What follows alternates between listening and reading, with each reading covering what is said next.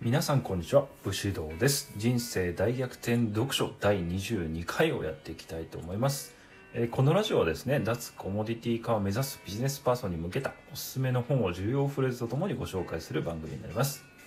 えっと今日ご紹介する本はですね出世に関する本ですね。あのまあ、どうやったら出世できるんだろうかとかなんで俺は出世できないんだみたいなねことに悩みがある人にぴったりの本になっていると思います。はい。で本のタイトルはですねあの「悪いやつほど出世する」という本のタイトルになりますね。ちょっとあのなんか「え？みたいな感じのタイトルかもしれませんけど。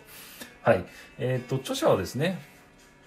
フェファー・ジェフリーさんという方で、えっと、スタンフォード大学ビジネススクール教授で専門はね組織行動学の方ですね。はい。で本の内容をですね Amazon から引用するとジョブスもゲイツもウェルチもいい人ではなかった。リーダーは謙虚であれ誠実であれそして部下への思いやりを持て。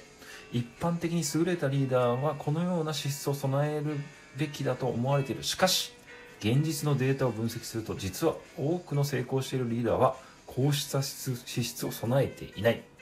スタンフォード大学ビジネススクールの教授が巷にははびこるリーダー論の嘘を暴き組織の目標を達成し職場環境を良くするためには何が効果的かを豊富なデータと実例から解き明かす。という本になりますね。ちょっとね紹介が長くてすいません。はい。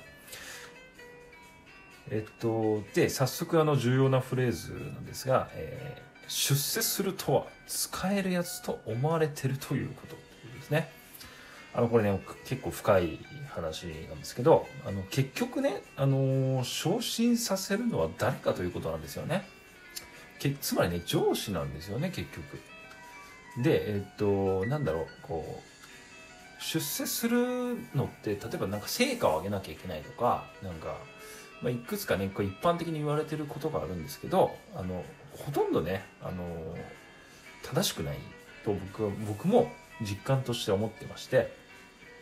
例えばねあの使いづらいけど自分に置き換えて考えてみて使いづらいけど成果が抜群なやつと使いやすくてね成果がそこそこのやつどっちをじゃあ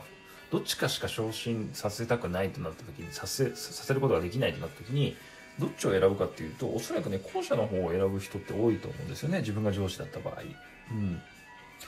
あの自分のね指示をね何よりも真っ先にやってくれる部下の方を昇進させると本当に思います。自分の指示は全く聞かないけどなんか成果を上げてるやつはおそらく自分の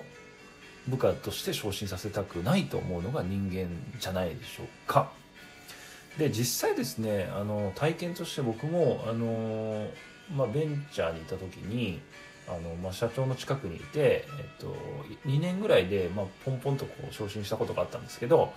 確かにね結果的に、まあ、そこそこの成果は出たんですけどあのもうな何をやったかっていうともう本当にひたすらこう指示をですね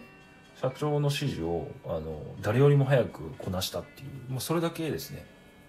はい。もう非常に単純でそれをやればね結構誰でも出世できると僕は思ってるんでなんかとてもあのシンプルなあのルールかなと思ってます。はい。でえっと今日のねお持ち帰りポイントとしてはサラリーマンとして出世したいなら本当のところ誰が顧客かを考えようということですね。はい。えっと、評価されないとかね、悩んでる方にはぜひ読んでいただきたい本になっております。はい、今回は以上です。今後もですね、脱コモディティ化、レアキャラ化を目指すビジネスパーソンにおすすめの書籍をご紹介していきますので、よかったら今後も聞いていただければなと思います。またこの放送聞いてよかったよと思っていただけた場合は、いいねを押していただけると今後のモチベーションになりますので、よろしくお願いします。それでは。